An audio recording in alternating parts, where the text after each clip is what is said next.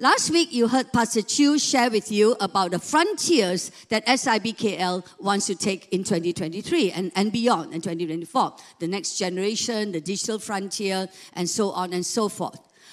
But the most important frontier that we must take is actually the spiritual frontier. Everybody say spiritual frontiers. Everything in life is actually spiritual. The spiritual determines the physical. How do we know it? How can you say, but Lord, uh, you know, I, I'm not that kind of person. I'm not a spiritual person. I'm going to ask you, how many of you have heard of the green wave? That is spiritual. You're so quiet suddenly. Why? Because that is affecting you and me. That is why Spiritual frontiers are important. In fact, everything in the physical realm rises and falls upon the spiritual frontier. And that is why we are believers of Jesus Christ. Otherwise, why bother? Why come to church? Forget it. I told someone, you might as well go and play golf, all right? The spiritual frontier, however, cannot just be taken just like that. It's not a cliche.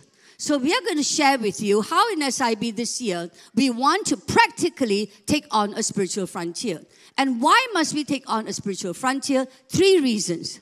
Because number one, the spirit of darkness or the powers of darkness are rising in intensity all over the world. All over the world. It's increasing intensity. And if the people of God are not well prepared for it, they will not be able, don't talk about sp- taking spiritual frontier, they'll be overcome by the spiritual forces of darkness, they will lose even the very territory that you now have. You can never be on a stagnant footnote in life. If your business is doing well and then you stay stagnant, 100% is already on the downward decline. Ask the businessman. If a student studies for the exams and decides that, oh, I, have studied enough, I already got seven A's, I'm, I don't need to study this year, 100% he will be overtaken by those who are going to make it so the frontiers are important. And in the same way, if we as a church in SIBKL begin to say, wow, we have done so well, we have so many signs, so many miracles, we have done this, we have done that, but then we stay stagnant, do you know what? The powers of darkness will overcome us in just a matter of months, if not weeks.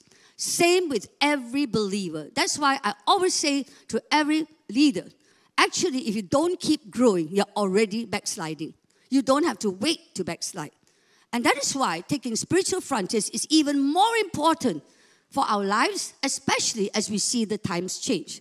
And I love the fact that the early morning prayer was really uh, the main theme was come up higher. Turn with me to just look at Revelation. It's not on the screen. It's not on the screen. I, I, I intentionally didn't put on screen so that we train ourselves to engage with the word ourselves. So turn with me it doesn't matter if it's a digital Bible, better still if it's physical, so that you don't start screening, scrolling all your Facebook. And, and look at Revelation chapter 4. I'm just going to read uh, what is happening. Why must we take spiritual frontiers? The first reason is the powers of darkness are growing in intensity. But why are the powers of darkness growing in intensity? Because something else is happening. Come with me, Revelations 4, verse 1. After this, I looked, and there before me was a door standing open in heaven. Everybody say, open in heaven. There was an open door, an open heaven. This is it. You want to take a spiritual frontier? You must have an open heaven because it's all about the spiritual realm, the heavenly realm. And what happened as John was told uh, as he stood there? And then a voice began to speak to him and said, it sounded like a trumpet. I really like the way Miranda said, it sounded like a trumpet. They did early morning prayer. And it says, Come up here, and I'll show you what must take place after this. Come up here. Where is here? Here is the higher spiritual realm where God is. God is saying to John, John, let me ask you, invite you, come up higher to the spiritual realm so that you have a God perspective of life. Until you and I, the church of God in the world, begins to realize you must always have gained a God perspective of life, actually, you and I will not know and not understand what is happening on earth. Everything around us is actually must come from a God perspective of life. So it says, Come up here so that I will show you. And what happened when he went up? Verse 2 At once I was in the Spirit, and there before me was a throne in heaven with someone sitting on it, and the one who sat there had the appearance of jasper and carnelian. A rainbow resembling an emerald encircled the throne. Surrounding the throne were 24 other thrones, seated on them with 24 elders dressed in white crowns of gold. And from the throne came flashes of lightning, rumblings, peals of thunder. And before the throne, seven lamps were blazing, and so on and so on and so on. Why did John begin to describe it so powerfully? And why did the angels allow John to see it in all its glory and all its power? I believe that if we're going to take a spiritual frontier, we must have a breakthrough vision of God. God must be very, very, very big. He is, in fact, if you read Revelations 4 and 5, you begin to realize not only is God on the throne, but everything surrounds the throne. And so, one of the most important things, reason uh, why we need also to take spiritual frontiers and come up higher is not just about the powers of darkness, it's about the power of God. God Himself is taking a frontier. God is moving frontiers in the world. In fact, He's already set the timeline for the destiny of nations. And that is why you and I, as believers, must join Him to see what He's doing. As Pastor Chu shared uh, yesterday, he was almost stopped the anointing service. He was so excited, having caught what the Spirit was saying about come up higher. He shared three things. Three things happen when we come before the Lord. Three things in the book of Revelation is all about God revealing and unpackaging Himself. Number one, we need to have a revelation of God that helps us to break through in our personal spiritual life. Secondly, what happens is that God was also showing to John the destiny of mankind, the destiny of nations, the purpose of salvation. And number three, a very powerful thought, and I want you to turn now to Revelation chapter 5. What is the purpose of salvation? Why did God send Jesus down to earth? And look, look at this. Verse 9, and they sang a new song. You are worthy to take the scroll and to open its seals because you were slain. And with your blood you purchased men for God from every tribe, language, people, and nations. You have made them, it is very powerful, to be a kingdom and priests to serve our gods, and they will reign on the earth.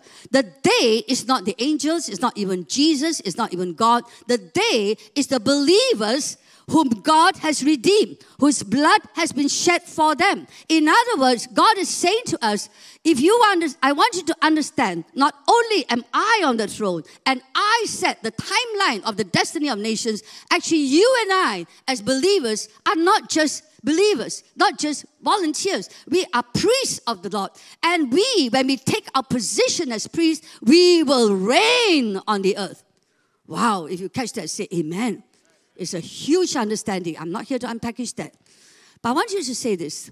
You know, it's been a powerful, powerful season. On, uh, so we launched 40 days on the Malaysian United Firewall of prayer, 24 hours of prayer, Monday to Friday. And On Sik Liang shared on the 1st of January a very powerful message about the altar, uh, the pulpit, and the, and, and the stage. And he says the least important is the stage, the most important is the altar. And then he said something. If the people of God do not see themselves as priests, they only are volunteers. Volunteers cannot take on spiritual frontiers. Then I was speaking to someone, very good man, actually, he has written, writing a book on the priesthood, young man. David, uh, actually, is Grayson's husband. He said to me, if Jesus tells us that my house must be called a house of prayer, then the people of God are not just members, they are not just volunteers, they are priests of the Most High God. And the priests, when we are worshiping, we are ministering to God. It's not about the platform or about stage ministering to us, but us ministering back to the stage. That is priesthood. Wow, what an understanding. Do you know when I think about all this, the Lord really laid in my heart that actually, in order to take spiritual frontiers, we need a breakthrough, a breakthrough in the anointing. What does it mean to have a, why do we need a breakthrough anointing, a breakthrough mindset, a breakthrough spirit, a breakthrough heart? What do we mean by that? What, why a breakthrough anointing? For four reasons. Number one, we must have a breakthrough in the way we know God. It cannot just be a Bible study All right, the first breakthrough is to know God more, not just know the scriptures. That's the first thing. The second thing is that, and that is why when we had the altars on, on, on, on last week, there was a powerful breakthrough in the way we saw God. We began to even say, Gosh, he's, the whole thing about Revelation 4 and 5 was He's worthy, He's worthy, He's worthy. And I then, uh, we have to ask ourselves, is God worthy of that kind of devotion and, and, and honor? Do you know something? So I was talking to Pastor Isaac and, Pastor Miranda. We need to reach a point where God is so real to us that we'll say to the Lord, Lord, you're worthy of me giving up this addiction. You're worthy of me breaking up this pornography habit because it is worthy. Think about that. Why are our lives not set free? Because our God is actually very, very small. In fact, we don't ever meditate on Him at all. He's reduced to a Bible study. But when your God is one that is not big, actually, He's not God at all. I always train the leaders that come to me and anyone that comes to me for counseling. I always tell them this, and have many people come to me. Really, it's heartbreaking to see their faith failing. Very heartbreaking for me to see their faith failing. And these are brilliant people, these are leaders. And, and when I look at them, I just say one thing to them if you can figure God out, one plus one equals two, and put him in a box, he is not God. You are God. Because you have decided what he is like. That is the truth.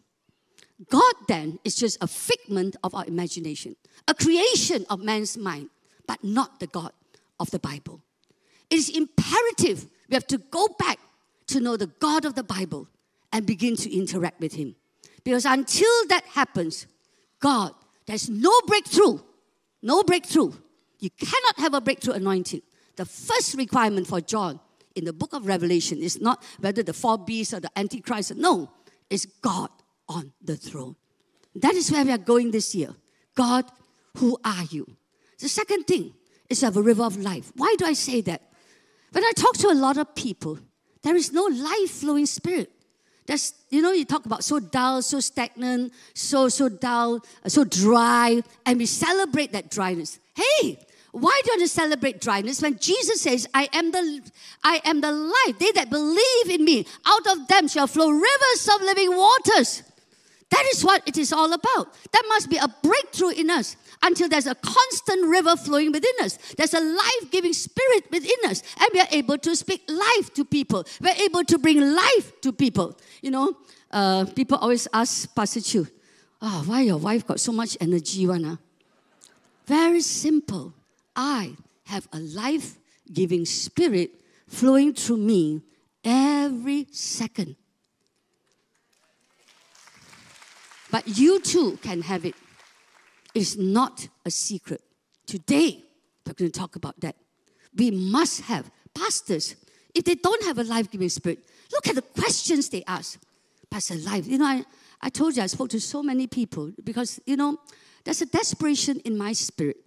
The reason why I want to talk about this is the next point we must have a manifest presence of God. Not just, you know, very often when we talk about the presence of God, it's all about goosebumps, a feel good factor. It is good, it is the beginning, but it cannot stop there. It must go on until something is manifest, is visible, is tangible. A change happens. In fact, there's a powerful testimony. I, I unfortunately, I can't share it uh, because she just told me of how her son had such a powerful breakthrough inside. Something just burst and changed. That is a manifest presence of a physical change in someone. And only that kind of change creates impact. Do you know recently, why I want to share this is that as long as we as church members or even as pastors, as a church, are satisfied with wherever we are going, we cannot take spiritual frontiers because the spiritual frontier is getting harder and harder. Some of the things that I've been I've been told and I'm, I'm, I'm allowing myself to be drawn into is so sad. I, I don't know what to do. Number one, there's illnesses that is like luar biasa. I've never encountered this kind. I'm a doctor, you know, I'm a doctor. I know what to say. But these diseases that I'm encountering is something like, wow, what is happening here? Why, Lord? Why? Secondly, as I said, So many leaders come to me. They either tell me, oh, they're very dry and all that, or they even beginning to lose their faith. And my heart bleeds.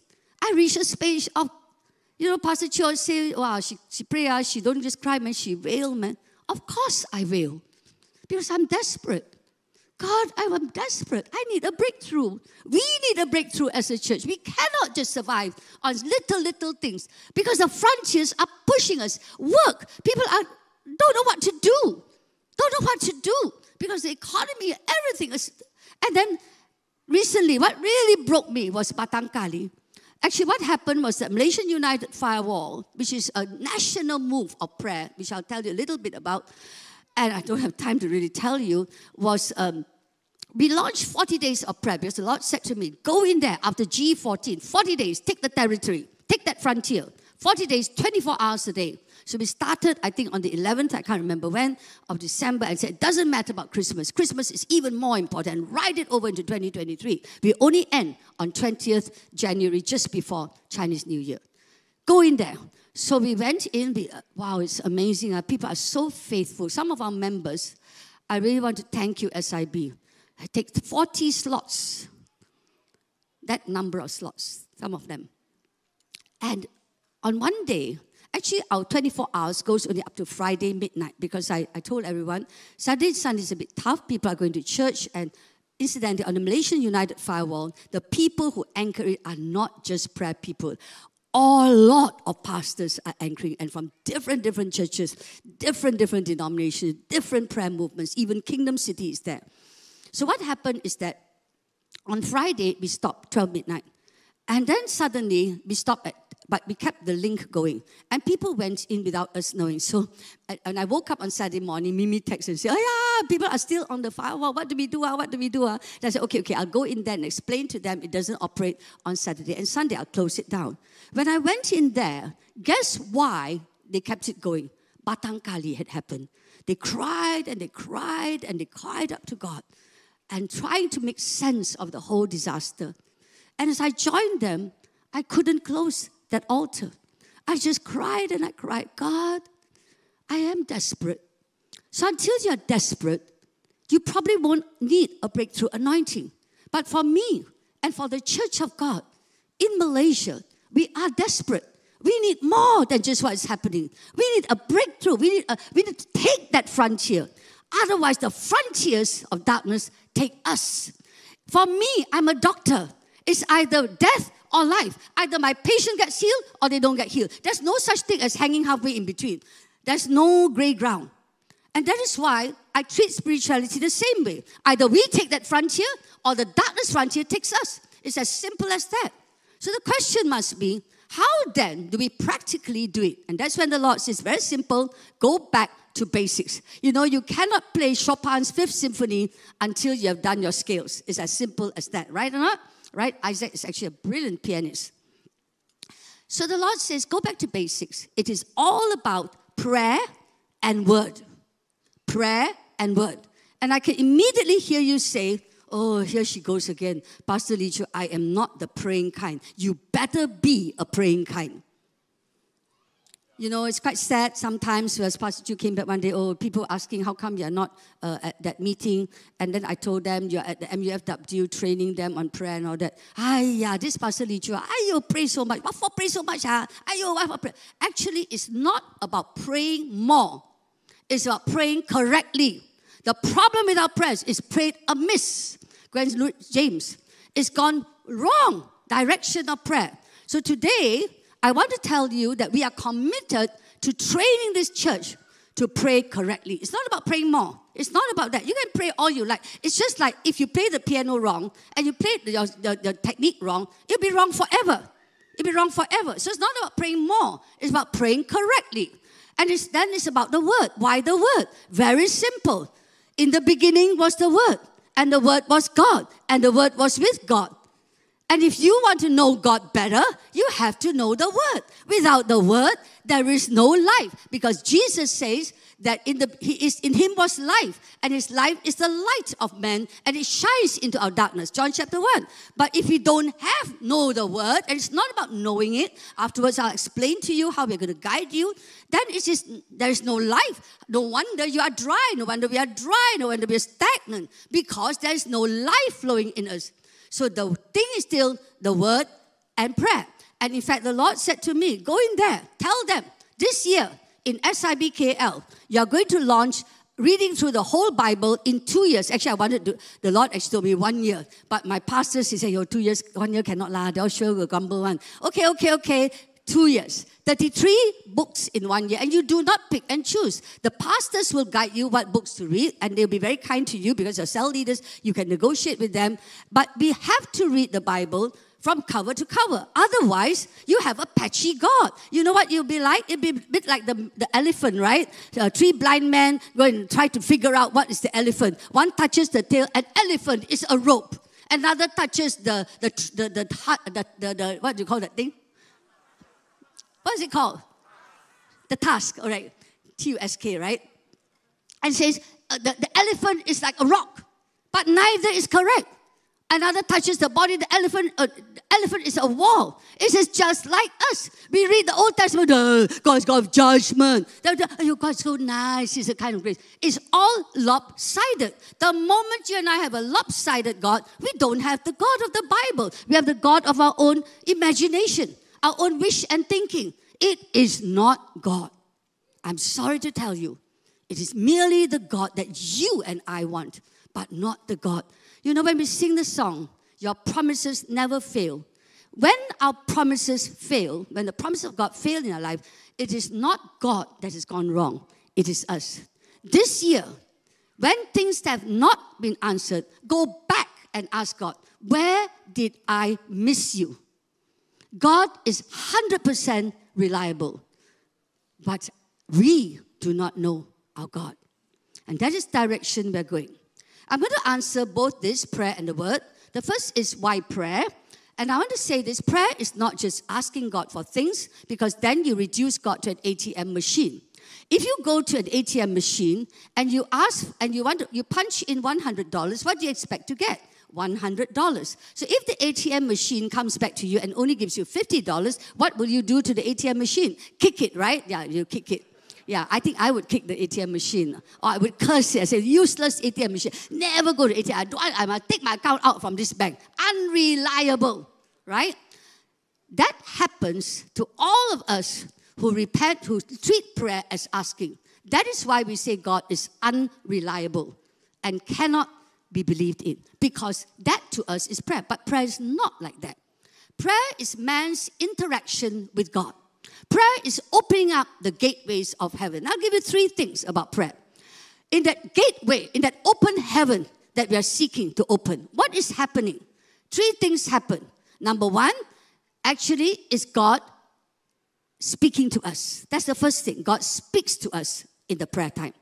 If God does not speak to you and you're doing all the speaking, it is not prayer. There's no interaction. You're going to be, I'm going to come to that in a while. You're merely telling God what to do and telling Him your problems. Number one, God speaks to us. Number two is very powerful. In prayer, that is indwelling, a presence of God comes to live amongst us. Now, this is where you need to understand that. If you treat prayer as a religious duty. It means you do it now and then. You do it when you feel like it. It will not be prayer. It will just be a religious duty or something, a hope for the best activity. But prayer to God is never like that. It is about constantly, regularly having a life of prayer. It's about a prayer life, not a prayer meeting. Amen. Everybody says, God is asking me to build a prayer life, not a prayer meeting. It doesn't just happen on a Tuesday night when you come to church. It is a prayer life. Why is it a prayer life? So that God can speak to us. And number two is so important God can dwell. The word dwell is to abide, to stay with us. Now, when I was a little girl, my mother really very upset with me. She said to me, You know, uh, you treat this house like a hotel. Suka, suka, you come. Suka, suka, you don't do. You don't do a single thing in this house. That is what we can treat God. He's like a hotel to us. When we suka, we go. When we don't suka, we come out. When we treat God that way, He will not be abiding with us. It will be come and go. But for God to take up residence, not just in our life, but in our very homes, that the demonic spirits know this home has a physical presence of God, actually, you need a prayer life. Do you know when my the Lord taught me a lot about this when I watched my mother pray, build prayer altars. So I want to come to the third thing. God will then act on our behalf. I want to give you another teaching, which I normally give to those I train about prayer altars, and we will be doing that on Tuesday nights.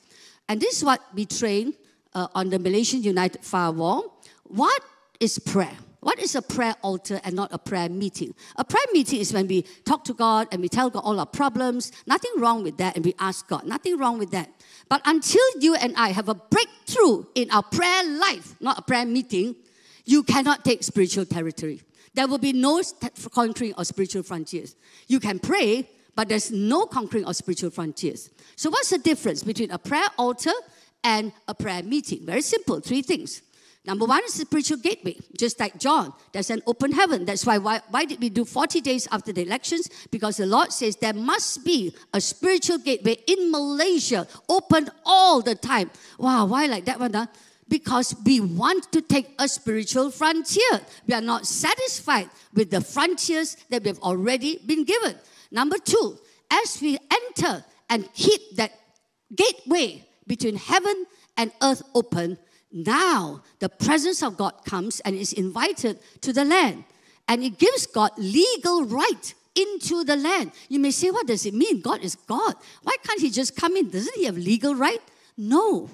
Because the psalmist tells us, Psalm 115 and Genesis chapter 1, 27, 28 tells us, the heavens belong to God, but the dominion of the earth he has given to man. Whomever the man invites, from the spiritual realm into his home, into his life, into his nation, that spirit will have dominance. That spirit has right of rule in the land. Do you understand now why our country has many, many issues to face? But the powerful thing, when the church of God stands together and begins to invite the God into our lives, into our homes, into our families, into our workplaces, Actually, because God is on the throne and is above every demonic spirit, God has now legal right to act on our behalf. You know, I think about families. I will say this thing. If you and I don't build a family altar, actually the demonic spirits will come.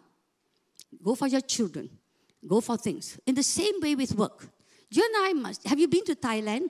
In Thailand, the shopkeepers, they always have an altar. Do you, do you see that? They always have an altar. And before they even start business, you know, if you go to the Thai shop, they don't even want to sell you anything until they have built that altar. Why? Because they know that when they invite their God in, anybody coming in, a kwai kwai pei lawyer. Because they are controlling the physical territory to the spiritual altar. Altars have power. Prayer meetings don't. Do you know the Lord taught me a lot about altars by watching? He said, remember your mother's altar. In my mother's altar, it always, every day, Zhonghyang Bison, day and night, night and day, Zhonghyang Bison, day and night, night and day, Zhonghyang Bison. Interpret to your friend who don't understand. In other words, for us, it's just a song. We just sing, but we do nothing about it. But my mom, every morning and every evening, she offers fruits at her worship. And then she enters the third part of the altar, which is spiritual transaction. Spiritual transaction. She begins to say to her deity, Sana, Sana, 我个你好乖啊，唔该你帮下我啦。哎呀，俾佢乖乖啲啦，读书啦。系如果你帮我咁样咧，我就咁样咁样咁样对你啦。What is that? A spiritual transaction interpretation. Sorry, my my. Uh, forgive me. What is my mom was saying is that, you know, ah, uh, Kunyama, you know, my daughter, ah, she needs to, I need her to be more obedient, man. I need her to uh, really study hard, man, and blah, blah, blah, blah, blah. The Spirit would now speak to her. Yes, I can do this for you. Now transact with me. You must give me this, this, and this. The greater the desperation of the altar, the greater the sacrifice, which is why all altars have power because it's all about spiritual transaction. And I don't want to frighten you, but in the realm of the darkness, the covenant they have made is a covenant of death. Many of our people, the moment we are not interested in God, without you and I knowing, the more powerful altars overtake us. And we are making, they are making a covenant with death. Our covenant is a covenant with life. It's a life-giving altar. And that's why we, when we don't pray, there's no understanding of all these things happening. No understanding. So you know what happening? The powers of darkness overtake. It actually influences us. They have power. They have power. Why do you think all these things are happening? Scamming, all these things can happen because there is no power, no flow of life. And that is why I want to say this to you that covenants are important. And that's why we're not doing communion now until end of this message, so that hopefully you can understand the power of covenant better. Holy Communion is actually a re-enactment uh, of covenant. We are covenant people, all right? And so what it means is that when we are covenant people and when we have come before the Lord, something happens between God and us. There's a transaction. I'll give you a very simple story. One of my girls, who is now a cell leader, when she first came to us, she was not yet cell leader. In fact, she was a little bit lost. Her, her faith was dry, and she was not uh, even knowing what to do, not that type of dry Christian. But she had a desperation in her spirit. Sometimes we are not desperate enough, but she was desperate because the son, who is very, very good son and a very quiet son, and a son who was doing well, suddenly lost his job and had no jobs. And for a long time, no matter how he applied, he couldn't get a job. And so she was very, very concerned as a mother, and she was very desperate. So she went for uh, people to, to ask for help and to pray. And one of the pastors who prayed for her said to her this Well, I feel the Lord saying to you, you must go and uh, go to attend a prayer altar for three days in a row. Wow prayer altar three days in a row. Where got prayer altar one? Uh? I don't know any. Then if you found out, SIB got altars every day, Tuesday to Friday in SMCC. My ladies do that altar. My prayer DPA does the altar. And, and so she found out. Then she argued with, with, uh, the, uh, with, with God. Why must be three days? Uh? Can I go just one day? I don't have time, you know. I, I, I'm a mother. I got this to do. I'm a this. I, got a, I cannot. I only have one. I go for one day. La. God was quiet. When God is quiet means no lah. We're entering into transaction, right? So two days lah, two days enough already lah. Yeah, where got people spend three days in church praying one ah? Where got like that one? God did not say a word. Then finally she said, okay lah, okay lah, go lah. So she went, she found out where SMCC, where we had the altar.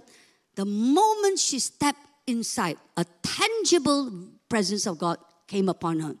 She was soaked, she was wrapped, she was just suddenly something just broke through. Remember breakthrough anointing? She just broke through and she worshiped. No, don't even know the song. She worshiped, she wept, just like, and she began to really lift her hands and all that, all that. When she opened her eyes, and then she said, it was so powerful that she felt there were hundreds, hundreds upon hundreds of angels around. Hundreds, in fact, she said there were hundreds of people in this altar. But when she opened her eyes, there was only three women there the power of the altar. Two or three gathered together, angels count down. Presence of God is manifested. After three days, she was at the altar. She obeyed the Lord. A spiritual transaction had taken place. Within two weeks, the son got a job. And then not only that, her whole spiritual life was revived. Today, she's my cell leader. One of my ladies' cell leaders. Come on, give God a big clap offering. That is a prayer altar. Incidentally, in the demonic realm, there's always transactions, which is why it's so scary. But praise the Lord, we also have spiritual transactions. In 2012, the Lord spoke to me. I realized that I was very scared of encouraging people, this church, to move into prayer. I have a prayer life, but not the church. And so the Lord challenged me, and He said to me, You are being pushed back by a spiritual frontier. You are intimidated to ask the people to pray because you're scared that if you ask them to pray, they won't like you anymore. Or they will be uh, angry with you or whatever. Lah. They will give you all kinds of excuses. And the Lord then challenged me you need to repent of that. When that was told to me in 2012, and I realized it was true, I was afraid of pushing that frontier because I felt that, yeah, this is not praying type people, we're not the type of church and all that, all that. But the Lord rebuked me. But because He rebuked me, I repented. I cried and I cried and I cried for two hours that day, that morning, when the Lord spoke this. And after that, I courageously, I began to challenge the church. I don't remember if you remember. And from that moment, the Tuesday night altar changed. 300, 400, I don't know if you remember. There were people just couldn't come in anymore. But then it went down when people got used to it. See, the frontiers must always be pushed. So in 2014, Julius Suubi, we invited him. Uh, how many of you know Julius Suubi? Okay, those who don't know, never mind. He's from Kenya. And he brought in a very frightening prophetic word from Kenya because the Lord told him, go to Malaysia. He did know Malaysia in 2010 to tell the Malaysian church that if they don't wake up, judgment would come in five years 2010, 2015. In 2014, we invited him to do a prayer training in SMCC.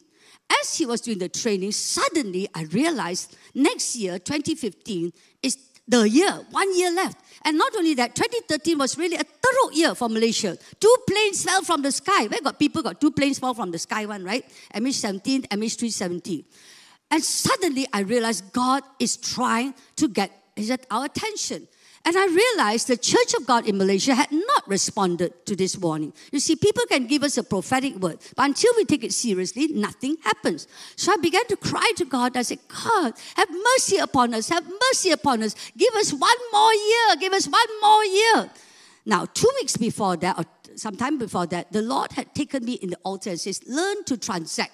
Transact with me. So at that moment, the Lord says, Transact with me. I will show mercy, but now transact with me. Go on the stage. The following week would be our launch of the 40 days of prayer and fasting. And normally, our 40 days of prayer and fasting, we just say, you sukkah, you fast, you don't sukkah, never mind, uh, just do whatever you want. It's, it's, that kind of do it, it's, it's just a kind of a thing that we just do without intention, without plans, without any sense of value or importance. Just do. Then the Lord says, next week is the 40 days of prayer and fasting. Tell the people now, go on the stage and challenge them. You will this time do a covenantal fast. It's not a convenient fast, it's a covenantal fast. In the covenantal fast, they will sign on the dotted line how they will fast, whether it's one meal a day, whether it's uh, water, whether it's uh, liquid, whether it's three times per week, one time per week, they will sign and they'll commit and they will say how many chapters of the Bible, if they read one chapter, whatever. And you will also open up the altars in church every night so they will come at least once a week. Get them to do that. But now you must tell them. Wow, I tell you, I was filled with fear and trembling, man, because I, the word transaction is quite a frightening word. I've never transacted with God like that. I went on the stage and I told that very sheepishly, and I said, I want to declare that our 40 days of prayer and fasting happening next week will be a different form of fasting. It will be a covenantal fast, and I explained it a bit. And then, if you want to participate, just come and join us on Tuesday night in SMCC MPH, and we will just do it. Do you know I only expected at the most 200 people to take part in a fast like that? I mean, I can count on one hand. Okay, like maybe some of my pastors, maybe my prayer leaders, maybe others, maybe 200. On that year, 2,000 people from SIB took the covenantal fast. How many of you did that? Right? A lot of you. And the breakthrough was so powerful that every night when we went, something happened. And at the end of the 40 days, Pastor Chew and I had to take separate lines because the queue to tell us of breakthroughs in their life was so long. Taoist priests came to know the Lord. People who were in great addictions were broke through. Families were reconciled. Children who had gone wayward, run away, they were brought back. Marriages were reconciled. Workplace, people who had all kinds of things happening. Debts were paid. There was a mighty breakthrough. What happened? What happened? a transaction. A transaction had taken place. In 2021, God spoke to me and said, Go and build a 24 hours wall of prayer around Malaysia. How to do that? Huh? The Lord said, Very simple. Just go and find three or four of your friends who are pastors, who are running churches, and tell them to join you. Even at that time, SIB had already built a wall, firewall of prayer uh, inside SIB in 2020, towards the end of 2020. But in 2021, the Lord lifted us to the next spiritual frontier. Go and do that and build it for Malaysia. So I just called three or four of my friends and told them, you know what? I explained to them what is a firewall of prayer. I explained to them all that. Now, can we just, I, I said, let's call together whoever you have, you know, and we're going to come. I'm going to teach them what God is saying. I'm going to bring in Pastor Ruth. She will teach, blah, blah, blah. Do you know, I only expected maybe 30, 40 people to join the teaching on the first time. The number of people escalated to 3,000 people came to join the teaching. By the time we launched in March, it was big. What was God doing? He was lifting the frontier. So much so that in 2021, the Malaysian United Firewall could do 50 days of 24 hours prayer, and we have never done it before. What was God doing? Pushing a spiritual frontier. Do you know something? Every time you and I believe in God, transact with God, and take God seriously, you push a spiritual frontier. And what the Lord this morning said to me something shifts in the heavenly realm. There's a shift in the heavenly realm in Malaysia. I would dare say it is because of this shift of the Malaysian United Firewall that is part of the reason GE14, uh, GE15 went that way. We're not claiming credit. I'm not here to claim credit. I mean, when that, you know, on that day when things shifted, I actually stood in fear and trembling and in awe. And I said to myself, and my core team said to each other, what if we had not obeyed? What do you think would have happened if we didn't take God seriously? What if we had not obeyed? What if we had not done it? It's a frightening thought. It's a frightening thought. It's a frightening thought, my brothers and sisters. And that is why in SIB, we really want to train you to build prayer altars. So what are we doing? Remember, we're very serious. We're going to do it intentionally. These are the night. These are the corporate altars in SIBKL. The night corporate altar I highlight it because that is the main altar of the church. Actually, I've, I've not been there for years, all right? Ever since I started building my own uh, prayer teams and building the prayer leaders, which is correct direction because I needed to make sure they were strong. I have not been present and built the Tuesday night altars. However, last year, the Lord said this to me go back and built the Tuesday night altar because it's the main altar of the church. And in the past years, the, the way God has worked in SIB is only at the Tuesday night altar that God transacts. Do you know this building came about because there was a Tuesday night altar that Pastor Chew and I were present in, and together with the leaders and the elders, that God began to transact with us and says, If you keep your house holy and blah, blah, blah, you will see blah, blah, blah. And sure enough, the very next day, somebody presented this building, not this building, the site and location of this with the building plans. That is how powerful it is. Same thing happened long ago. God brought us to CP Tower, a transaction to be everything in SIB is at the corporate altar. So God said to me, Go back, you invest time into it. So I told the pastors, allow me to come in and help all of us build it correctly. Remember, it's not about praying more, it's about praying correctly. It's not about just praying for praying's sake. No, it's about interaction with God. And so that's why I'm committed myself. I want to invite you this coming Tuesday.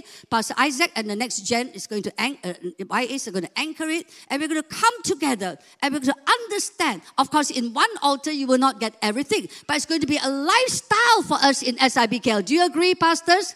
Pastors, do you agree? You better give a loud amen so that they know you mean business. Do you know something in the spiritual realm? Nothing changes if we merely mouth it. Only when we stand, determined and mean business, we take frontiers. If it's all talk, no action, you're wasting time. Go and enjoy life. But when we are serious and says, we are going to take this frontier, we are going to stand there, we're going to commit ourselves, and I would like to invite every one of you to come because the Lord showed me that is when I will break through. When they believe in me, when they understand me, when they know how to relate to me, signs and wonders will happen. Things will break through. Why Tuesday night? Because this is too general. We need committed people who are going to stand before God for better, for worse, for richer, for poorer, in sickness and in death. That's how we take frontiers.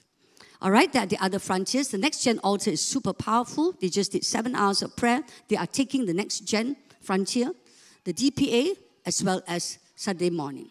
But I want to go to the word. What about the word? So I'm going to ask you to look at this slide where it talks about abiding in the word. Why is the word important? In prayer altars, the word is very important. In fact, when you build your prayer altar, you must read at least three to five or ten chapters of the Bible at one sitting. Why? So that you have a nice big picture of the Bible. You don't have just patchy little bits. So, what is the purpose of the prayer? Number one is John 15 says, I am the vine, you are the branches. It is about connecting to God and remaining in Him. But I like the one in message version. I'm the vine, you are the branches when you're joined with me. So, what is a prayer altar? It's union with God, it's one with God. When we spend time with God, now I'm going to say this, you'll all say to me, I got no time, Pastor, I got no time. Don't worry, we're going to guide you step by step. We're going to guide you step by step. If you come on Tuesday night, we'll guide you. Even if you don't come, also we'll try and guide you. It is not about spending hours at a time. As long as it's consistent, even if it's 10 minutes a day, even if it's half an hour a day, but because you're doing it consistently, it's all about consistent. It's like the vine and the branches. It's always attached to the branch, uh, the vine. Am I right? Do you ever see a branch floating on its own, then suka, it goes back to the vine? Have you ever seen a branch like that? You better don't look at it, or it must be a hantu, right? Yeah. You don't want to be a hantu, you want to be a Tuhan. You want to connect to Tuhan, right? Yeah. So it's not about spending hours. I don't, I don't I'm not the most hours, actually not. But every 10 minutes a day, 15 minutes a day, you learn how to connect with God, and there'll be a. The flow of the life of God will come to us. But and if we don't, message version says it's intimate and organic. Separated, you can't produce a thing. A branch separated, never connected vine is a useless branch. In the same way, a believer that does not want to even try to connect with God, don't waste time. You might as well be a non believer. Because then you're very stressed, very frustrated. His promises never fail, but it's failing. His promises never fail, but it's failing. Why is it failing? Because they're not connected at all. At all. Then you say, God, no good. And I think I, I want to backslide. I don't want to go to church. You, you can say all you want. The devil loves you for that. Because now you are his victim. But I like this thing the word. Abide in the word. Jesus said, If you remain in me and my words remain in you, you may ask for anything you want. Well, isn't that powerful? Isn't that what we want? Anything we ask also, it will be granted. Why will it be granted? Because there is a life union. Look at TPT a life union, and the word of God is powerfully within you. In other words, God's word is the same as our word. In other words, there's so much word inside us that it's not about, incidentally, when we do the word, it's not about study, it's not about exegesis, it's not about Greek and Hebrew. It's allowing the word of God to flow into us until the word becomes flesh. It is alive inside us. How does that happen? It happens in my life. So when, when, when I was filled with the Holy Spirit, the way God interacted with me was very simple. It says, take my word, believe on it, declare it into your spirit. You must declare it. You cannot just read it and then hope for the best. Speak it into your life. Speak life. My word is life. Don't come on, everybody say, God's word is life. God's word is life. So I began to speak life. And then the Lord, because I was dealing with insecurity. I was dealing with condemnation, guilt, and shame, and great insecurity. The Lord made me read the whole of Romans 8. And I says, take this verse. Now, this is what will happen to you. As you come to the altars, we're going to train you. What is, or even the cells, we're going to train the cells as well, or ministries, whatever. Whenever you come, we're going to try and do that. Take one truth and now begin to appropriate. The Lord told me, appropriate this truth. If God be for me, who can be against me? If God did not withhold his only son, how shall he not, along with him, freely give me all things? It is God that justifies. Who can bring a charge against you? It's Jesus Christ that died. And is now even seated at the right hand, interceding for you. What can separate me from the love of God? So I would do that every day, proclaiming it. I would say, if God be for me, who can be against me? It is Christ Jesus who has died. I did that every day for 10 years. What was I doing? Speaking life into myself. See, the word is not just about clever Bible study, so great, so great. In the cell, they're determined to break you from a Bible study mode to a to a life worthy, life giving word. We're determined to do that. How are we going to do it? Now, let me tell you this. You would love us for this because we're going to give up money just for you to do it. How are we going to make you have a living word inside you? Uh, forget about the ways, uh, just go to the living word because my time is running out. This is how we're going to do it. What happens is that we're going to, every cell group, now if your cell leader didn't do it, tell the pastor, and the pastor didn't do it, come and tell me. Sorry lah, not that bad. My pastors are very good one. But I want to do it. We want to do it, not me. I want to do it. We want, and the SPO team has agreed we will do this. Incidentally, even the pastors don't know about it, so don't go and harass them, huh? because I have to speak, and the pastors' uh, meeting is only this Friday. We're going to do it this way. We're going to encourage the cells to want to read through 33 chapters of the Bible this year. Remember, two years, the entire Bible. The pastors will work in collaboration with the ministries or the cell leaders and say which books do you want to read this year, and they will help him unpackage it into how to read. Now, the details of it, your pastors and leaders will unpackage to you. Now, if you're not in a cell, not in a ministry, join one, okay? Otherwise, it's a little bit tough for us to do it. And as you read, this is what we're going to do. In fact, I wanted to give out this kind of a book this year, but never mind. Number one, you read the scriptures. You do not read a bit here, a bit there. You're going to read systematically. If you are reading Genesis, it's the whole book of Genesis. And you're going to, as you read it, you're going to read not just one verse, you're going to read minimum three chapters. If okay, if you have no time, one chapter, but you're going to try. And, and because we're doing it as a group, we're going to mutually help each other. Incidentally, the purpose of the Tuesday night prayer altar is precisely because we cannot do it on our own. When everyone is doing it, there's more excitement. Do you agree? You know, there was one year in our church, we did New Life as a whole church, and it was amazing. So this year, we are doing prayer and the word as a whole church. So there'll be excitement, we're helping each other. That's what community is all about. So we're going to read the, and as you read, in, uh, what will happen is that you are given, let's say, one, 10 chapters to read. So as you read it, you're going to ask a few questions. Observation. I don't want you, I'm not interested in your Hebrew, your Greek, and your wonderful exegesis. God also not interested for now. But we want to ask ourselves, who is my God? I read this thing about God, but I don't understand it. And it will reduce us to want to ask questions about God. So when you come back to the cell, you can store up your questions. Ask the cell leader, don't know, never mind. Send it back to the pastor. Pastor, don't know, never mind. Send it to Pastor Chew. And we will know what the church knows and doesn't know. It forms the basis of our own preaching. If we don't know what our members know, we can preach, but we don't know, they don't know what we don't know, ma. Right? So what is going to happen is that we're going to ask, who is this God? Why does he do things like that? Why does he interact with Abraham this way? Why does he interact with Lot that way? And then we are going to write down scriptures that we like. And we're going to, we're going to say, This is what I got. And I really like it. And then when you go to cell, you're going to share. Now, of course, not everybody can share, so we're going to guide the cell groups. Kim may share, wow, today when I read Genesis, uh, I discovered a God, uh, blah, like that. Do you know, I was just reading Genesis and I saw this verse which really triggered me. I'm going to tease my pastors to give me an answer. I saw that God said to Abraham, Ishmael I will bless. And these are the blessings for Ishmael. But my covenant is with Isaac. Now, the Holy Spirit is very exciting one. If you learn to interact with God, remember, prayer altars about interaction. Holy Spirit asked me, what is the difference between a covenant with God and blessings? Which is better? Wow, I didn't know that. So I'm going to ask the pastors. This is how you will read. Now, of course, I will ask God those things. You may not. You may just say, "Oh Lord God, why did you speak to Abraham? You didn't speak to me." Or hmm.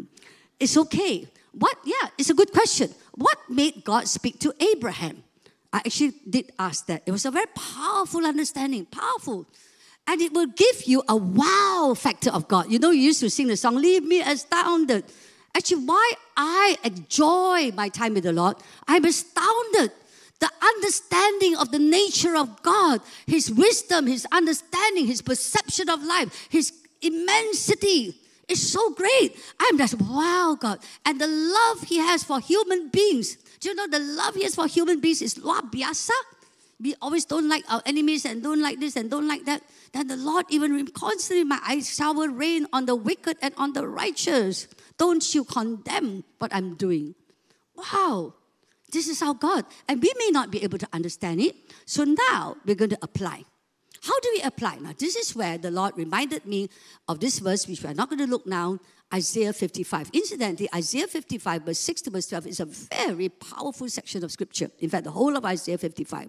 Come unto me, all you are thirsty, and I will give you drink. What God is trying to show us is that when we come to God, he, remember, He speaks to us. Remember? The main thing He speaks to us is to correct and reorientate our thoughts. My thoughts are not your thoughts. My ways are not your ways. My ways are higher than your ways. What does it mean to be higher than your ways? That means if you follow God's way of thinking and you act upon those ways, you will have a productivity, you will have a type of life that is higher, at a higher plane. How do we have this life on a higher plane? Uh, the Lord just put in my heart, how do we not get offended with church and church members and still stay in church and still stay loyal to church? That requires God to deal with us in our thought pattern and the way we look at each other. That's it. There was a time, I'll tell you the truth. I was uh, somebody told me this person is very sick, and I know that person. In fact, it's a very uh, well. You, I won't tell you who that person is. So I said, "Yeah, yeah, let's go and pray for the person. very sick." So we went in and pray and pray and pray. As I was praying and praying and praying, suddenly the Holy Spirit said, said to me, "Your prayer has no power and no effect." Because just two weeks ago, you're complaining to everybody about but this guy is not so good about. You're telling everything, everything wrong with this guy.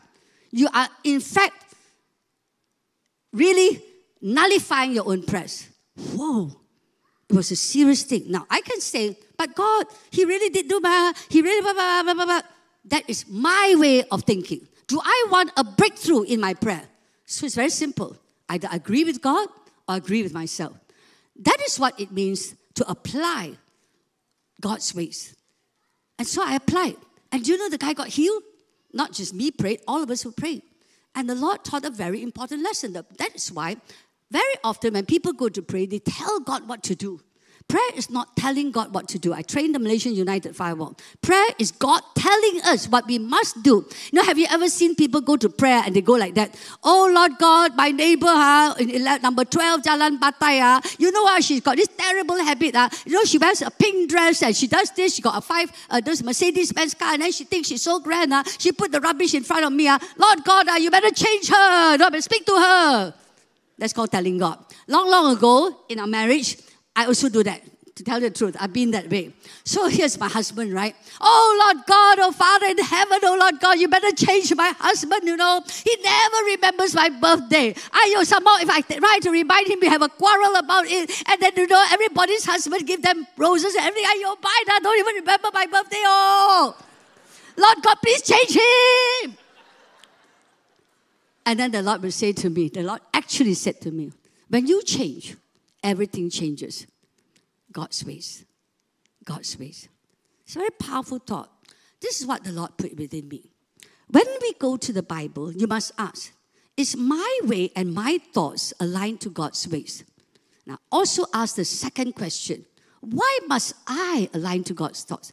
Why must I follow God's ways? What if I don't follow God's ways? I give you a story. Eh? Pastor Teo. Pastor Teo is a very close friend of mine. There are six of us who anchor the Malaysian United Firewall. It's truly a, a, a anchored six of us, right? I didn't even know her until I started. But she's an amazing lady of prayer. 6,000 intercessors under her. And in the AG movement, in the never be AG church pastors are very yum gong. Their salary is so little. I don't know what made her do this. A member came to her and asked to borrow money. So I asked her, why did you lend? Because this member is my member, ma. And you know when your member comes to you crying, crying, uh, and she was saying that this member owned a florist shop and that shop would be taken, uh, would be what's it called, repossessed because she could not afford the installments. She was really in a quandary. And then the member said to her, don't, please lend me, lend me this amount. It's quite a big amount. Lend me this amount because don't worry, don't worry, I'll pay you back next week because I got shares and this share next week will go up man. Today not so good yet, but next week sure go up. But I know you're laughing, uh, Kunta. I know you know all about shares, right? Next week sure go up, but but your pastor or pastor don't know anything about shares, one. Uh. So oh, okay, okay, next week sure go up. The pastor Teo some more. Ah, yeah, okay, okay. Do you know Pastor Teo drew out her entire life savings and don't imagine of very, very big amounts. Uh, uh, AG Pastor life savings not very big, but it was a lot for her it was she didn't tell me the amount but it was a lot for her because this entire savings was what she had saved up to try and put a deposit for a church building because the church don't even have a building that they would want to buy. So but she really really wanted to uh, help the member. What an amazing pastor. Don't come to me and ask like that. I'm sure i won't do. Don't even try. Sorry. Will never happen. Never never try. So she gave. One week later, no money. Two weeks later, no money. One month later, no money. Her heart was just gripped with disappointment, discouragement, and the worst thing is bitterness. And then she began to cough, and she coughed out blood. And it continued for months. And she went to see so many doctors, she said, six months down the line, she was still coughing out blood. On the 10th month, the Lord spoke to her. You are so bitter in your spirit that even you're coughing out blood. Like or oh, here come shit, ah, know the Chinese saying. You're so bitter that you even cough out blood. Wow. Here was God telling her that something was wrong. Would she obey? Would she agree with God? What if she didn't? So, what happened was that by that time, she just she's a woman who has walked with God. She just broke down, cried and cried and cried and cried. And the key word, she yielded to the Holy Spirit. I want to tell you, prayer is not like that. It's not what you think. It's a very beautiful spirit that will come into us, that will break our hearts and cause us to agree with God. And so she broke through and she said, Lord, and she repented and she forgave the lady. The lady didn't give her back the money. It was only 20 years later that the woman came back and gave her the money. But you know something? When the woman, she said, actually, by the time she came back, I was so free. I had no more bitterness. And, and do you know what happened? Immediately, uh, her blood coughing stopped. Immediately, immediately she was healed. Immediately, she, amazing. The very next day, I was no longer coughing out blood. Wow, something happened. And then so she was sharing this. If you want to hear about all these stories, you come to Malaysian United Firewall, okay? Uh, on Wednesdays is when the core team anchors. And, and that was, I was anchoring that day and I was training the thing on abiding in love. She was sharing this. So on the side screen, you know, on the Zoom, all the side screens will happen. One gentleman put in there, Ayo, I guess I need to hear this. Oh. I got an incident now. Oh. The guy slapped me, I want to slap back. Oh. The guy pull out my tooth, I'll pull out his tooth out. An eye for an eye, a tooth for a tooth, a slap for a slap out. I cannot do this, he shouted. I cannot do this. Okay for you, Pastor Teo. Now, instead, I'm going to jump to Pastor Teo's story and, and come back to this man, all right? So, what she did was that she had already been so set free, and her love, her joy, life, life, life was flowing back into it. It's a covenant with life. She was no longer suffocated. Life flowed to her. But do you know what happened? The following year, she was invited by Singapore church to preach. And because life is flowing through her, naturally, she had a breakthrough anointing. Incidentally, when we go through an incident like that, it's also a testing so that God can bring us to a higher level of anointing. Do you know that? Do you know that? Don't be scared of these tests. Because actually, the devil is trying to pull us down, but God's trying to lift her up. So she had broken through anyway. And because there's so much life giving spirit, when she went to this big church, you know, in Singapore, Tons of people were healed. There was deliverance on the floor. She said it was a powerful three nights. She was just so overwhelmed that actually everybody was so overwhelmed, and the pastor was so overjoyed that the pastor gave her a love offering and that and told the congregation, "No, Pastor Teo here has done. Well. Let's give her a love offering." The love offering collected that day was equal to the amount she has lent out, and she was able to pay a deposit for her church building. Isn't that amazing? Now, go back to this guy. Now, pray, right? How do we S O A P? How do we pray? Actually, I put there pray a scripture and declare thoughts and words into your spirit, just like what I did. But I'm going to jump. Actually, when that man posted there, I cannot do this. I'm not Pastor Teo. It is true because he hasn't walked that way before. So I posted back onto him. None of us can do this on our own. Remember the branch and the vine? Abide in me. Apart from me, you and I can do zero, elect, nothing. The key is still in the abiding. So I, I want to share this with you. In 1984, when I was filled with the Holy Spirit, the Lord began to teach me the fundamentals that would always cause me to have a spiritual life that would always be connected with Him. So He gave me Ephesians chapter 3. Ephesians chapter 3, uh, the prayer of the Apostle Paul, which says that I bow before my Father, from whom every uh, family on the earth is called, and I, wa- uh, I will, uh, I pray that from whom every family in heaven and earth, I pray that out of his glorious riches he may strengthen me with power through his spirit in our inner man. So what God was say, saying was this, you must learn this. Now, Actually, I don't like people tell me you got a strong character. I really don't like. I wish I'm so nice, demure, never talk one, you know, so sweet, just sit there, sit, talk and talk, never open mouth type. I love to be like that. So I don't like it, right? But the Lord taught me it's not about outside, it's inside. There must be an inner flow within you. There must be a power within you. That power is not a human power. It is the Holy Spirit. When you are filled with the Holy Spirit, it's not just about speaking in tongues. It's about the flow of the Holy Spirit. It's about fellowship with the Holy Spirit. It's about the, the, the beauty of the Holy Spirit. Do you know the Holy Spirit is love, joy, and peace? It is never, never anger, striving, or confusion. Let that flow into you. Now, the second part was very important. It says, the second thing is this how, what is it that you must have to strengthen you on the inside the love of God. The Pastor Chew says the power of love. Now let me explain to you the power of love. So what needs to happen is inside us. So that I was sit. I, it's in Sabah at 5:30. It's already very bright, and I would do my personal time and this this holy time, uh, prayer time with the Lord. I don't know what you call it. At that time, I don't know. It's a prayer altar. And the wind was blowing. It was a very, very strong wind. And there was a tiny acacia tree in front of me. The acacia tree is not a big tree, it's only a thin tree. The wind was blowing left and right, it was swept in the wind. And it looks like it would break, but it never broke. And then the Lord spoke to me. You see, all prayer is always about interaction with God. When God speaks, His presence comes and we transact. So the Lord then said to me, Look at that tree. The reason why it has not broken, in spite of the storms coming against it, is that its roots have grown very, very deep. Now, you, you must dwell, allow Jesus to dwell, not come and go. Not suka suka pray, suka suka don't pray. Abide in Him until you are rooted and established in my love. In other words, you will go through incidents in life, but all the purpose of this incident is to root you down. And these roots are going to go so deep inside you that no matter what storm comes upon you, you are without a measure of doubt, never doubting God is for you, not against you. That is the season, that is the secret of my life.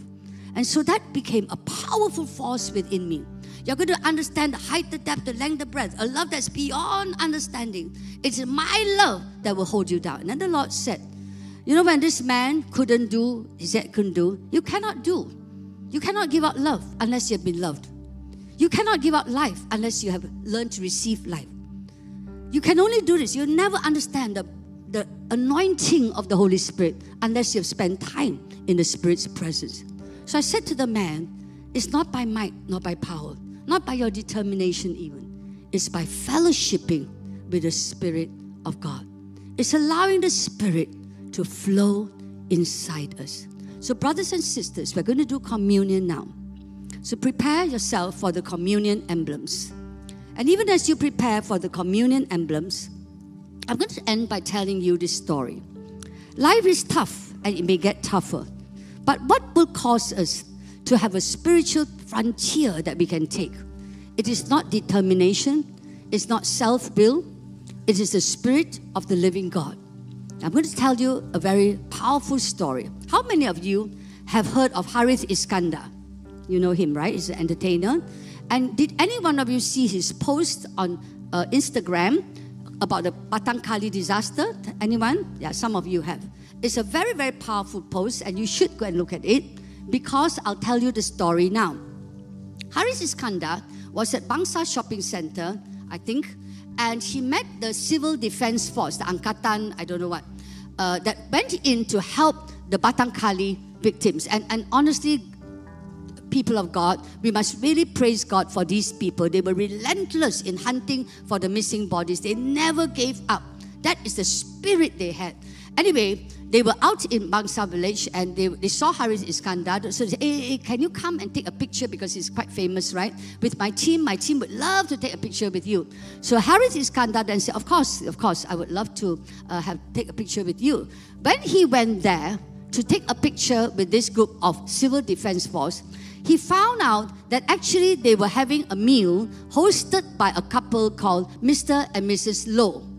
Mr. and Mrs. Low were the victims of the Batang Kali disaster. What happened was that on the, that tragic, tragic day, they were driving there, and as the landslide came, the whole mud collapsed upon his car, and poor Mrs. Low was crushed inside the car, which is why she merely managed to get out and survive. But her, their seven year old only son died in that Batang Kali disaster. Mr. and Mrs. Low is the cousin of Pastor Andy Low. Is Pastor Andy here? No. Pastor Andy Low, who is our community pastor that Pastor Chew introduced last week. What happened was that they, they began to describe to Harith Iskandar what happened. Actually, Mr. Low managed to climb out of the car and called. They were the he was the, I think he was the first to call for the help. And the civil defense force came very very fast and extricated bodies and so on and so forth. But Harith Iskandar discovered that it was Mr. and Mrs. Low that, and this tragedy is not even one month old, right? Who had lost a seven year old son. He, they had invited the Civil Defense Force to come and have a meal with them as an act of thanksgiving. They wanted to really thank these people that sacrificed so much to really, and, and done so much just to thank them. As Harith Iskandar said, do you know what? This couple just lost a seven year old son. You need to go and look at the Instagram because it's very, very touching. Remember, I said, in a breakthrough anointing, there must be impact. The impact on Harith Iskandar was luar biasa. You go and look at it, it's really touching. But what hit us is that here is a man and a, a, his wife. The wife is still in a wheelchair when she went to give that lunch. Would you have hosted a lunch to thank your rescuers less than one month after losing your only son? I'm not sure if I would have. But there's something in Mr. and Mrs. Low, in the breakthrough anointing that God, I don't think it happened overnight. It doesn't have, oh, suddenly we become so wonderful. No. It's the years, the years of faithful loyalty, being in Christ, serving with Christ, doing the things that God wants, faithful abiding, that suddenly at this moment they can bring forth a fruit of love, peace, and life. Harith Iskandar was blown away. Brothers and sisters, I'm not expecting even myself to do that, but I'm just saying, I cry to God that I would have that breakthrough, life giving spirit in me, no matter what will hit us.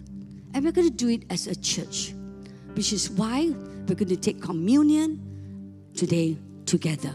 It cannot be done alone. We must do it as a church. You must treasure each other. Don't let the devil cause offenses and then, you know, this church lousy one, let me go to another church. It's not about that. If God has brought you here, Stay. Try. Interact. And I'll just say to the rest of us be nicer to each other. Don't treat each other as enemies or as you. I don't like to sit near this person. Begin to speak life to each other. Look at the person next to you. What life giving spirit must you impart to him? So we're going to take communion in a slightly different way. We're going to take the bread. Jesus said, This is my body broken for you. Take it in remembrance of me. Do not eat it yet. Today I want to say this as well. Jesus said, I am the bread of life. This morning, the Lord says, I want your communion to be about giving life. My covenant, it says in Malachi, my covenant with the priesthood is one of life and peace. So I want you to release life. So this is how we're going to take this bread. We're going to remember that Jesus says, I'm the bread of life. Bread equals sustenance. When we break the bread, it is like reading the Bible and interacting with the Bible and taking it in, chewing upon it, allowing the Holy Spirit to turn the living word into a living life. So, in a short while, I'm going to pray and then we will take the bread together.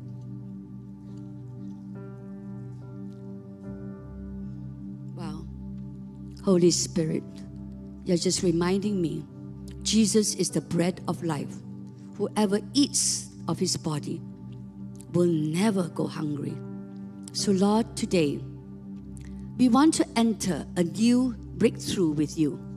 We want to say that in 2023, we will not say we cannot read the word or we don't know how to read the word. We're going to enter 2023 to say, because you are the bread of life, and man does not live by bread alone, but by every word that comes out from your mouth.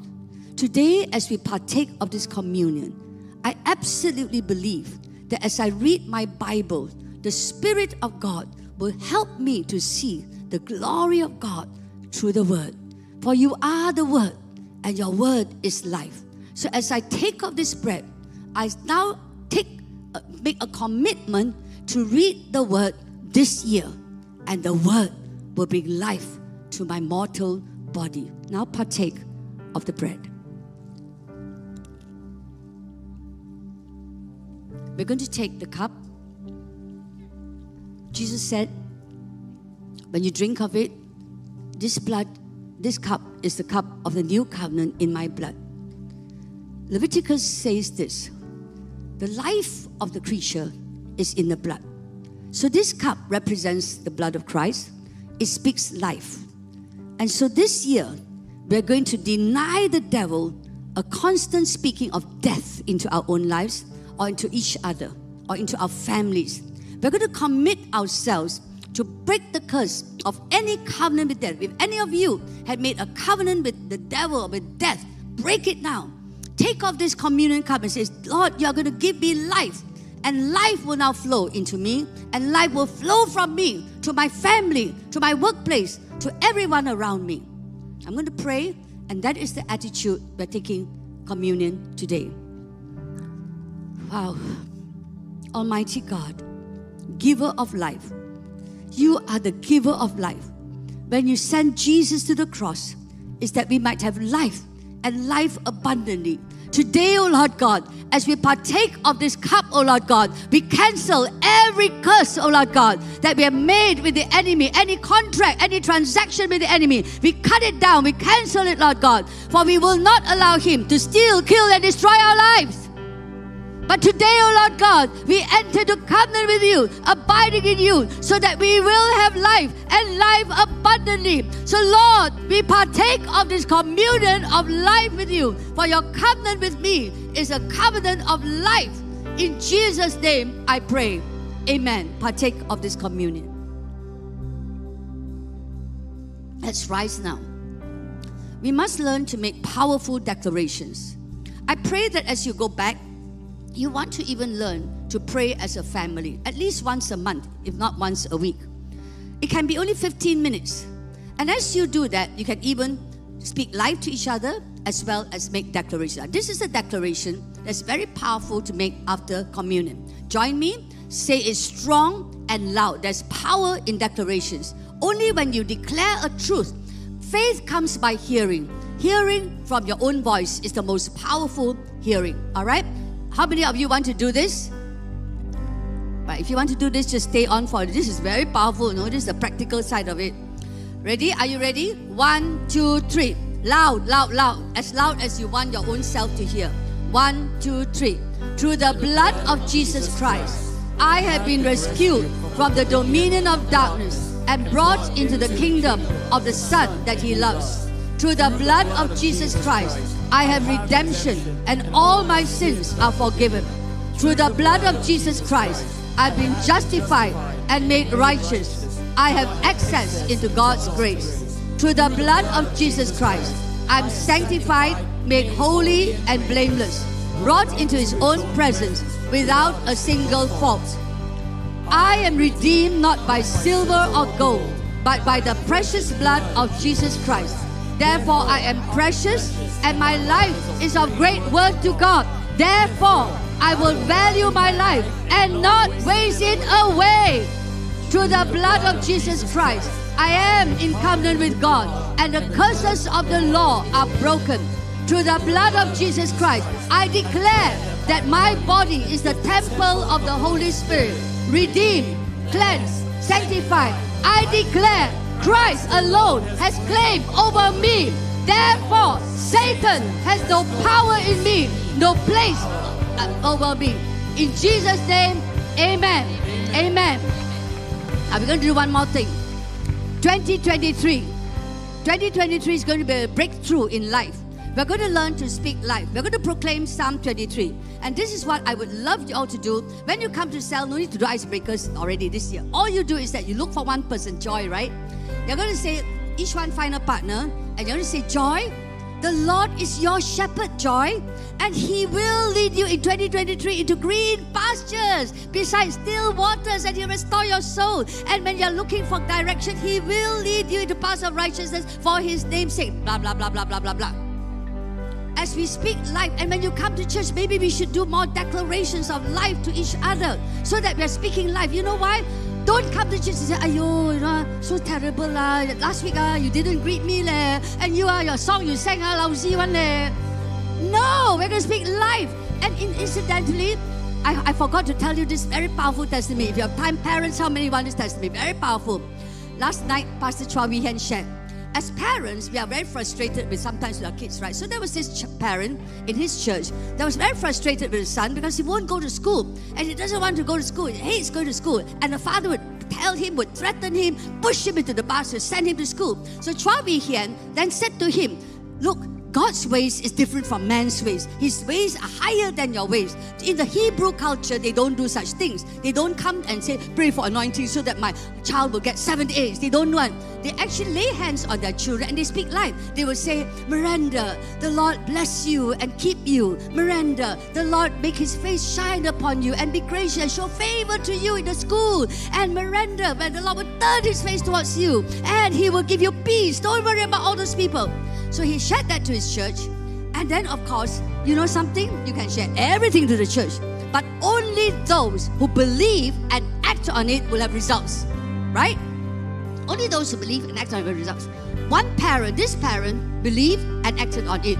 So he began to say, okay, at night before my son sleeps, I'm going to pray this Aaronic blessing over him. The Lord bless you, Aaron. The Lord keep you. The Lord, da, da, da.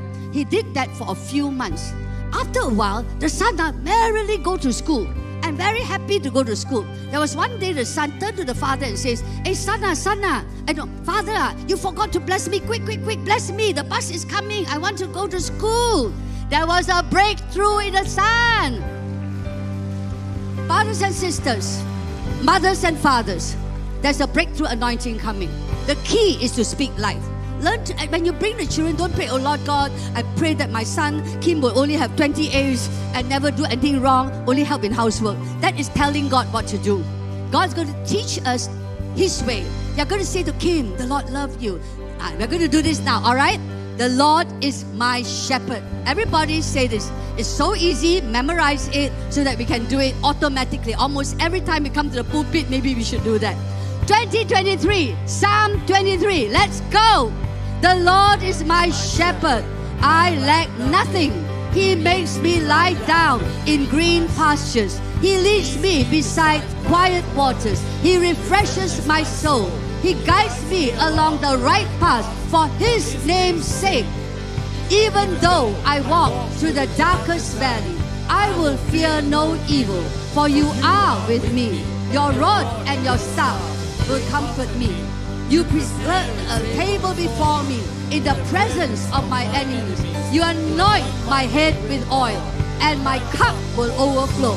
Surely goodness and love will follow me all the days of my life, and I will dwell in the house of the Lord forever and ever. I really believe this year, 2023, is going to be a breakthrough year. There'll be no longer any spiritual dryness. You will begin to have such a river of life flowing into you.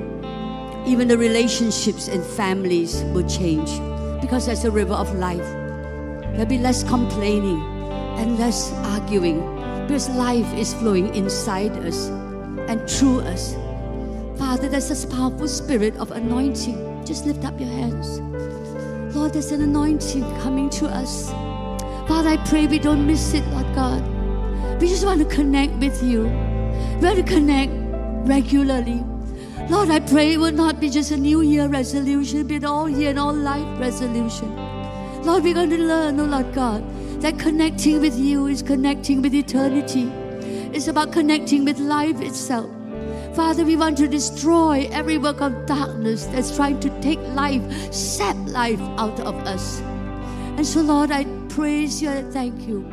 As you lift your hands, I felt the Lord says, Speak this to them. The Lord will say to you, He will anoint you. That's what the Lord says. I will anoint you. I will anoint you. The oil of joy to break the spirit of heaviness, the garment of praise to replace every spirit of despair there may be despair in the workplace, but God's going to break it. And Lord, even as we, and I'm going to ask all the pastors, elders, and leaders to lift up their hands, and everybody else as well. This church needs a breakthrough anointing. We're going to ask, oh Lord God, that you anoint us as a body of Christ in SIB. That as we commit ourselves to building prayer and the word, that there be such a powerful, powerful revelation of the God seated on the throne, and our lives will never be the same. You will teach us so many things. The revelation of you will overwhelm us and overtake us so that it will be our joy, our peace, and our strength. Heavenly Father, we ask this as a church. We ask for that anointing in Jesus' name. And now unto Him. And now I just want to pray this. May the love of God our Father the one who loves us with that incredible love, a love that we do not understand. And the grace of our Lord Jesus, who makes all things possible, who makes it possible that when we stand before Him, we are counted as righteous, freed from accusation. And above all, the fellowship of the Holy Spirit, the life giving Spirit, may that Spirit be constantly fellowship with us until we meet again. And all God's people say, Amen. Amen. Greet one another with a life giving greet. Say, Praise the Lord. Thank you. God is so good. Say something to the other person. Amen. Begin to love one another, greet one another with love, joy, and peace. Thank you so much for coming. Next week, Pastor Isaac will talk about the generational frontier.